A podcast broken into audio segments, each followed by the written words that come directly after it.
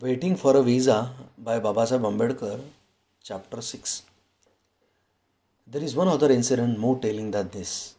On the 6th of March 1938, a meeting of the Bhangis was held at Kasarwadi behind Woolen Mills, Dadar, Bombay, under the chairmanship of Mr. Indulal Yadnik. In this meeting, one Bhangi boy narrated his experience in the following terms. I passed the vernacular final examination in 1933. I have studied English up to the fourth standard.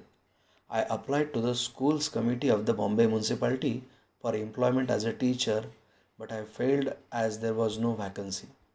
Then I applied to the backward classes officer Ahmedabad for the job of a talati, that is village patwari, and I succeeded. On the 19th February 1936, I was appointed a talati in the office of the Mamlatdar of the Borsad Taluka in the Kheda district. Although my family originally came from Gujarat, I had never been in Gujarat before. This was my first occasion to go there. Similarly, I did not know that untouchability would be observed in government offices.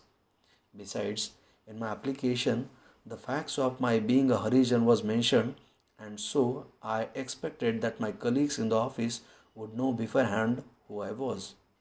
That being so, I was surprised to find the attitude of the clerk of the Mamlatdar's office when I presented myself to take charge of the post of the Talati. The Karkun contemptuously asked, Who are you? I replied, Sir Lama Harijan. He said, Go away, stand at a distance. How dare you stand so near to me? You are in office. If you were outside, I would have given you six kicks. What audacity to come here for service? Thereafter, he asked me to drop on the ground my certificate and the order of appointment as a talati. He then picked them up. While I was working in the Mamlatdar's office at Borsad, I experienced great difficulty in the matter of getting water for drinking. In the veranda of the office, there were kept cans containing drinking water. There was a waterman in charge of these water cans. His duty was to pour out water to clerks in office whenever they needed it. In the absence of the waterman, they could themselves take water out of the cans and drink it. That was impossible in my case. I could not touch the cans, for my touch would pollute the water. I had therefore to depend upon the mercy of the waterman. For my use, there was kept a small rusty pot. No one would touch it or wash it except myself. It was in this pot that the waterman would dole out water to me. But I could get water only if the waterman was present. This waterman did not like the idea of supplying me with water. Seeing that I was coming for water, he would manage to slip away with the result that I had to go without water. And the days on which I had no water to drink were by no means few. I had the same difficulties regarding my residence. I was a stranger in Borsad. No caste Hindu would rent a house to me. The untouchables of Borsad were not ready to give me lodgings for the fear of displeasing the Hindus who did not like my attempt to live as a clerk station above me. Far greater difficulties were with regard to food. There was no place or person from where I could get my meals. I used to buy bhajas morning and evening, eat them in some solitary place outside the village, and come and sleep at night on the pavement of the verandas of the Mamlatdar's office. In this way, I passed four days.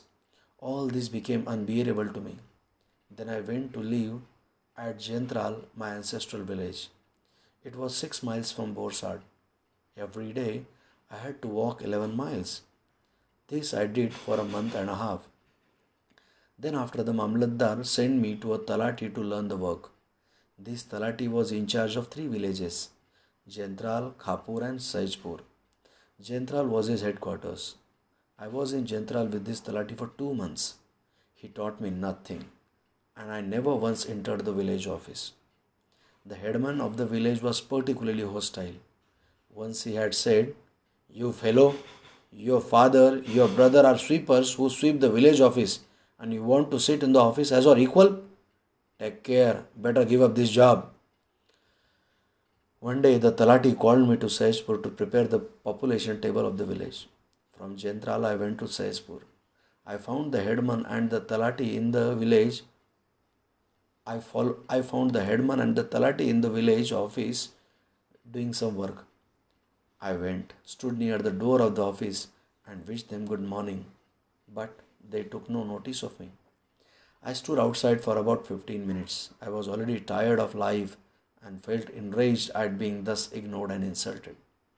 I sat down on a chair that was lying there. Seeing me seated on the chair, the headman and the talati quietly went away without saying anything to me.